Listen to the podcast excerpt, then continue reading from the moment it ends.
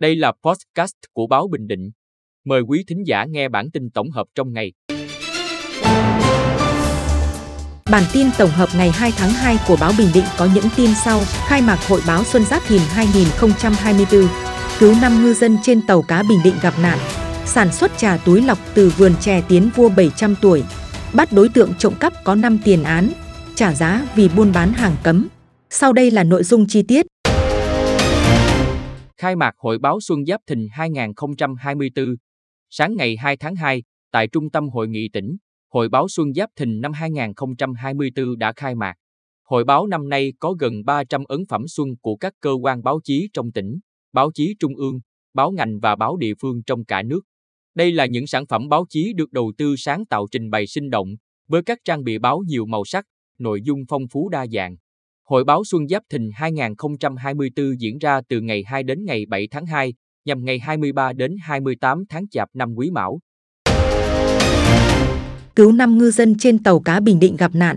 Sáng ngày 2 tháng 2, tàu 408 Bộ Tư lệnh Vùng 4 Hải quân cập cảng và tiến hành bàn giao 5 ngư dân gặp nạn trên tàu cá BD 96827 cho các cơ quan chức năng.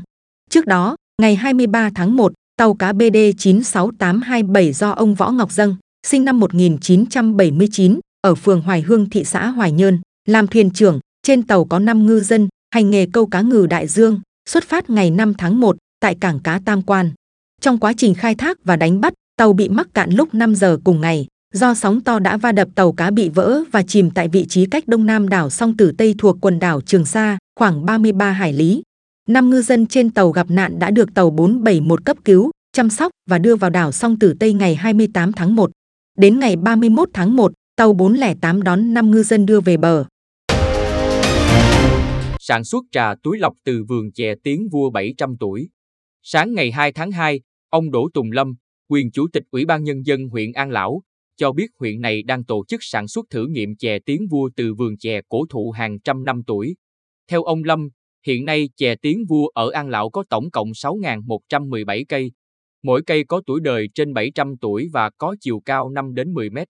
Bước đầu, Ủy ban Nhân dân huyện An Lão, Công ty Cổ phần Thương mại và Dịch vụ WeLink và Hợp tác xã Hệ sinh thái du lịch Suối Giàng tổ chức tập huấn cho 30 hộ dân về kỹ thuật chăm sóc, thu hái trên 300 cây chè và triển khai sản xuất thử nghiệm 1.500 hộp trà túi lọc và trà dưỡng sinh. Bắt đối tượng trộm cắp có 5 tiền án.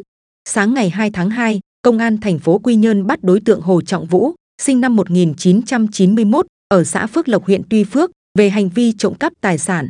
Ngày 27 tháng 1, thông tin từ đội cảnh sát hình sự công an thị xã Sông Cầu, tỉnh Phú Yên cho hay, khoảng 9 giờ sáng cùng ngày, Vũ cậy cửa đột nhập vào nhà bà Lê Thị Tê, sinh năm 1960, ở xã Xuân Đài thị xã Sông Cầu, trộm 44 triệu đồng. Công an thị xã Sông Cầu phát hiện đối tượng đã bắt xe khách dọc đường tàu thoát hướng về thành phố Quy Nhơn. Trinh sát hình sự của Công an thành phố Quy Nhơn đã tiến hành giả soát. Đến 8 giờ 30 phút ngày 2 tháng 2, trinh sát phát hiện xe mô tô của Vũ đang đậu trước cửa hàng xăng dầu Phương Linh nên tổ chức mật phục, bắt giữ và thu giữ trên người đối tượng 26,7 triệu đồng.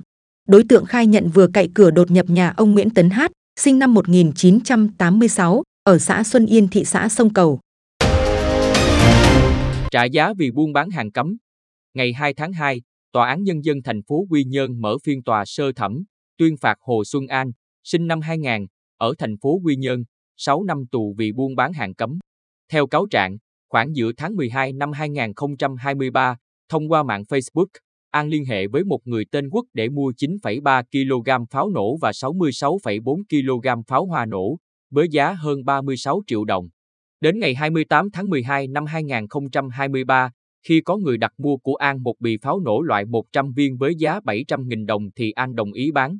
Sau đó, bị cơ quan chức năng tuần tra phát hiện và bắt giữ.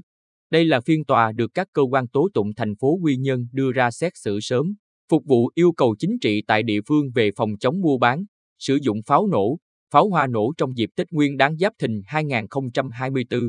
Phiên tòa được truyền thanh trực tiếp đến 21 xã phường trên địa bàn thành phố Quy Nhơn,